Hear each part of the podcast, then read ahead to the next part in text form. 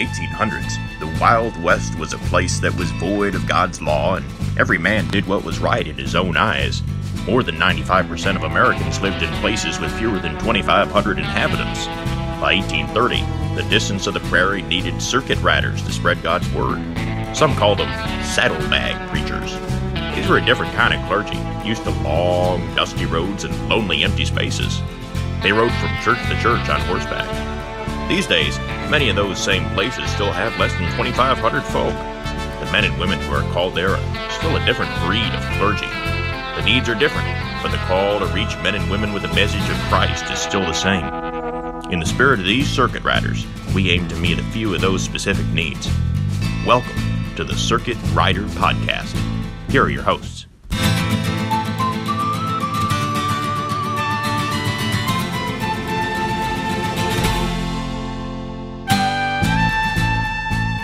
And welcome back to season two of the Circuit Riders Dirt Roads podcast. And they said it would never last.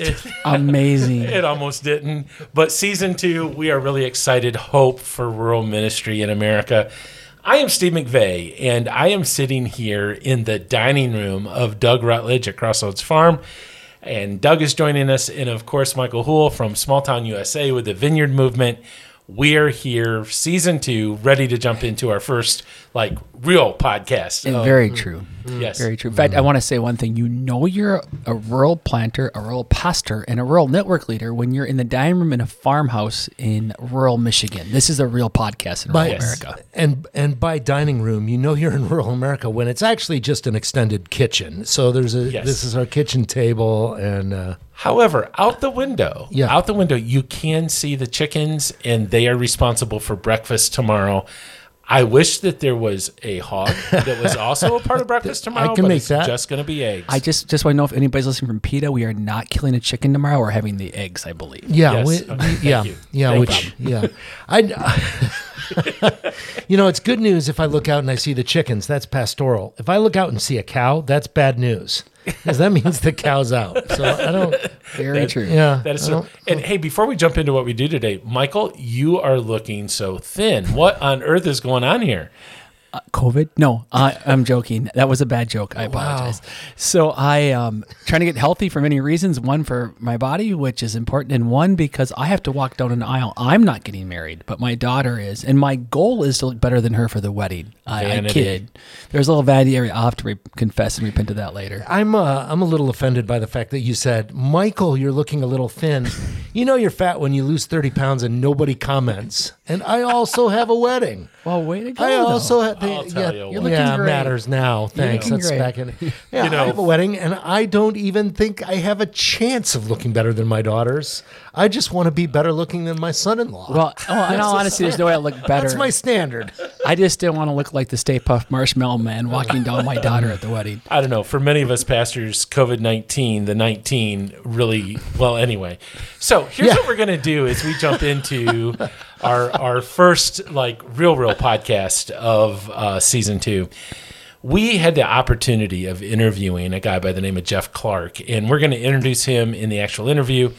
But what we're going to do for these next few con- uh, few podcasts is we're going to listen uh, to parts of this uh, interview, and then we're going to comment as we really begin this season by focusing on the exact nature. What does it mean to be a rural church pastor and minister in a rural setting? And so, without much further ado, let's jump to that interview and listen to Jeff Clark. All right, this is uh, Steve McVeigh, and we are doing something for the very first time uh, this particular podcast. For the first time, we are interviewing a rural leader, and I just have to tell you that when the three of us circuit riders got together and talked about this, we all agreed. We there, there was one person that we wanted to interview first. Um, he is a he, he is a man who just gets rural ministry, and uh, we just feel a common spirit with him. Uh, his name is Dr. Jeff Clark, and uh, I'll tell you some things about Jeff. He has planted uh, three churches, one in Rogers City, Michigan, which is a very rural place. I'm from Michigan, up in northern Michigan. Uh, Orlando, Florida, which I'm going to say isn't probably so rural. Manchester, Tennessee, And, and then he's worked with the, the Southern Baptist Convention as an executive director in Montana, which uh, one of my interns is from Montana. That is quite a rural place. And uh, Jeff has also been a missionary in Taiwan uh, for a number of years, and he currently works with the International Missions Board as a rural research leader. Um, I heard Jeff speak at the very first Rural Matters Institute conference, and was it, it was the first time I had ever seen anybody just lay out scripturally the mandate to be a missionary in rural America. And it really spoke to me. It, this was right at the, we, we had not even completely envisioned Dirt Roads Network yet at this point. And right in our very foundation were some of these things that Jeff shared about rural ministry and the life of Jesus. Uh, then Jeff came to one of our conferences in Imperial, Nebraska, and we sat in a stockyard. Literally, this was like a sale barn deal where they, they also had breakfast. And as we talked, we just had this common spirit. And and Jeff, uh, as I just um, introduce you, just know we, we really appreciate you. And Jeff, the thing that the thing that just sticks out to me so much is that you approach rural ministry with a missionary heart. And and I just like to ask you about that. How how is it? I mean, it's it's like you see rural America as a mission field. How did you come to that? And, and just talk to us about that a little bit. Well, um, when I was growing up, I grew up uh, on a farm in uh, southern Middle Tennessee, back where Appalachia starts, uh, so uh, up in a holler. Type deal. Um, most of the people in the community went to the local church. Uh, that was that's what you did. That was the gathering place for the for the community, and uh, uh, church was a the cultural hub of the community. But something has happened in the last uh, 40, uh, 50 years, and and uh, the the rural church is no longer the hub of the community. What that means is uh, a dramatic drop in the number of churches in rural America, and a dramatic drop in, people attending churches. Uh, give an example. I talked to a, a rural leader. He was a regional leader for his denomination in southeastern Kentucky, uh, in the heart of Appalachia, in what would be uh, part of the buckle of the Bible Belt, very very churched area, so to speak. But uh, in his in his region, there's sixty thousand people, but only um, uh, only 18% of that area goes to church on any given Sunday. That means on, on any given Sunday, 49,000 people in his area are unchurched. And, and, that's in the middle of the Bible Belt. When you start moving further out from that to rural areas in Maine, uh, the New England area, um, the upper Midwest, uh, the Dakotas, uh, Minnesota, Wisconsin, um, the numbers are appallingly small uh, of people who are who are are actively involved in church, who uh, profess to be um, Christians, uh, born again Christians. And they may have some cultural affiliation, but the need uh, to, to, go back to our rural areas is then seen sociologically. You, you see, uh, the Wall Street Journal put out an article, I think it's 2017, about uh, rural America is a new inner city. Drug use is higher, and, and um, I, I, heard somebody say that uh, I think a year or so ago. Uh, if you don't have a family member that's affected by opioid crisis, you're not rural. Mm. you know, everybody has everybody who lives in a rural area has family members who have been affected by the opioid crisis including my family. I, I have cousins and others that have dealt and struggled with this. Uh, alcohol abuse is higher, divorce is higher, suicide rates are higher, teen pregnancy is higher, all in rural areas. We have we've and, and during this last uh, 30, 40 years, we've had a tremendous influence, uh, uh, uh emphasis on starting churches in suburbs, uh, and we've done well at that. And there's been many books and uh, many success stories but I think some of that has been to the expense of our rural areas. We now need to look at how to go back to our rural areas and see them as mission fields uh, rather than uh, uh, church fields. Uh, I think before we looked at them as resources. We can draw resources from these. Uh, uh, we can find young pastors there who are up and coming, and we can move them to the city where they can be in the big leagues. We need to be able to see rural America now as a bona fide mission field deserving of um, highly qualified, well trained uh, ministers who go into these rural areas to serve as missionaries. And there's lots more to this interview. I'm going to jump in right there because that just opens the door to what we are about. I mean, Jeff mm-hmm. is just absolutely nailing it. We are missionaries. Rural pastors are missionaries. And the mission field is becoming more lost every day. Mm-hmm. Absolutely. Uh, since COVID, the statistics are staggering. We did a community needs evaluation in our county alone, in Chippewa County, in Chippewa Falls, Wisconsin. You talk about drug crisis. The alcohol consumption is up 67%. Sales are up in the county. Uh, domestic abuse is up over 60% in the county. Drug use is at an all time high, about five to six times higher than it was before COVID. And the mental health stress is up like astronomically. Mm. Uh, in our county alone, which is a rural county, very small county, in January alone, they placed 28 children out of the home due to meth addiction. Mm. That just tells you where we're at. So the reality is, it is a mission field. It is an opportunity to see it. And I think Jeff nails it right on the head when he says that. Yeah, I you know I think those of us who live in rural communities are aware of the statistics from a, from a story perspective. We know in this house there's this family situation, there's this domestic abuse. Here in uh, our county, in Hillsdale County, Michigan, uh, the sheriff uh, confided that uh, about hundred percent of their calls were all domestic abuse, and um, it's just staggering to think that uh, the rural is worse off than the inner city because again, nobody really talks about it and nobody knows it. It's a per capita issue.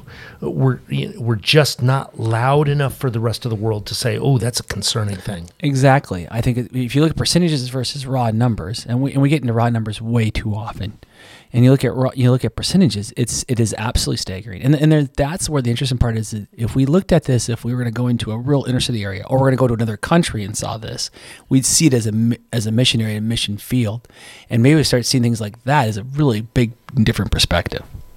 Absolutely. And so, pastors, before I even begin to wrap this up, we just went on a little drive through this community. Uh, the three of us did after lunch, and every story has a house every house also has a story. Mm-hmm. Um, I'll get that right. This is this is uh, a podcast. we won't even re- we, we won't even correct that. Okay, so you guys need to know we're not perfect, but every house has a story.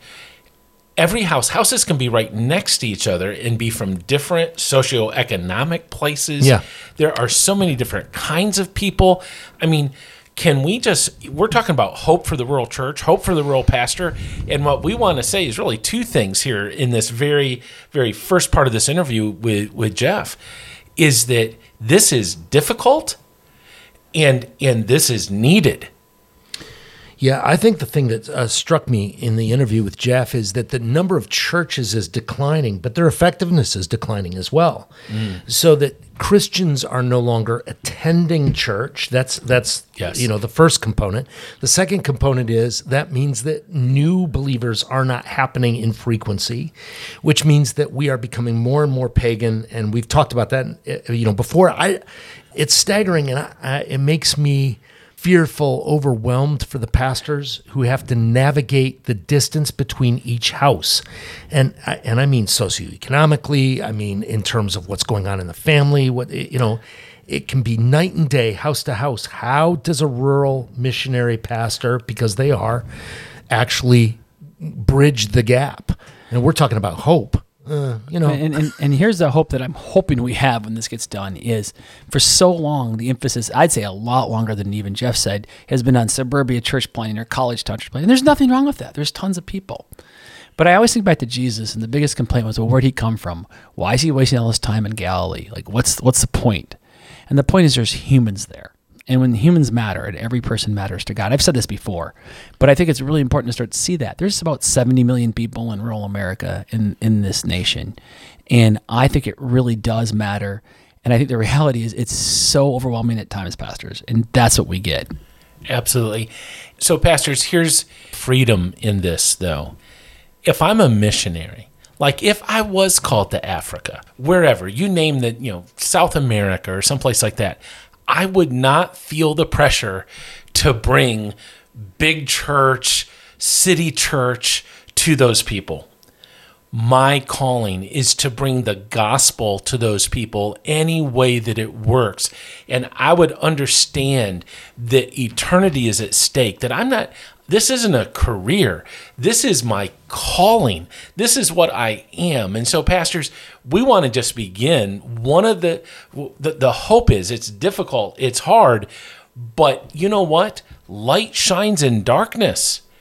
And and if we can walk away from the idea that we have to bring like American church to our communities and bring Jesus to our communities and become bona fide missionaries, then we can be effective. And so, Pastor, as we wrap this up today, here's the challenge that we want to present to you. And, and over the next few podcasts, we're going to jump back into this interview.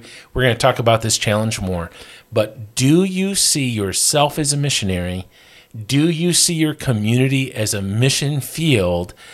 We want you to begin to think that way. You are a missionary on a mission field. And, and so thank you for joining us today. Next podcast, we'll come out and, and continue this interview with Jeff Clark and talk about what it means to be a missionary in rural America.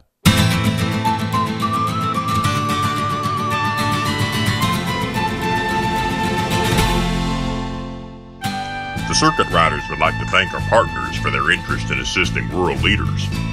Rich Roast Custom Coffee, supporting rural missionaries with a wide variety of delicious worldwide coffees. Our friends at ThinkOrange.com, wanting to join your team to help you create a better experience this week for kids and teenagers. Katrina at CrossroadsFarm.org. Vineyard Small Town USA, Vineyard Small Town USA, equipping churches to plant in small towns across America. Disciples of Jesus making disciples. MultiplyVineyard.org slash smalltownusa. Crossroads Farm, working alongside of rural remote churches to provide an outsourced cooperative youth ministry that really works. CRF, loving the rural team. www.crossroadsfarm.org. Dirt Roads Network, transforming rural America by planting and revitalizing life giving churches in small towns and communities. www.dirtroadsnetwork.com. For more information about the Circuit Riders or any of these partners, check out our Facebook page or contact them on each of their websites. On behalf of the Riders, I'm Carl Miller saying, until the next Circuit Riders podcast next week, happy trails.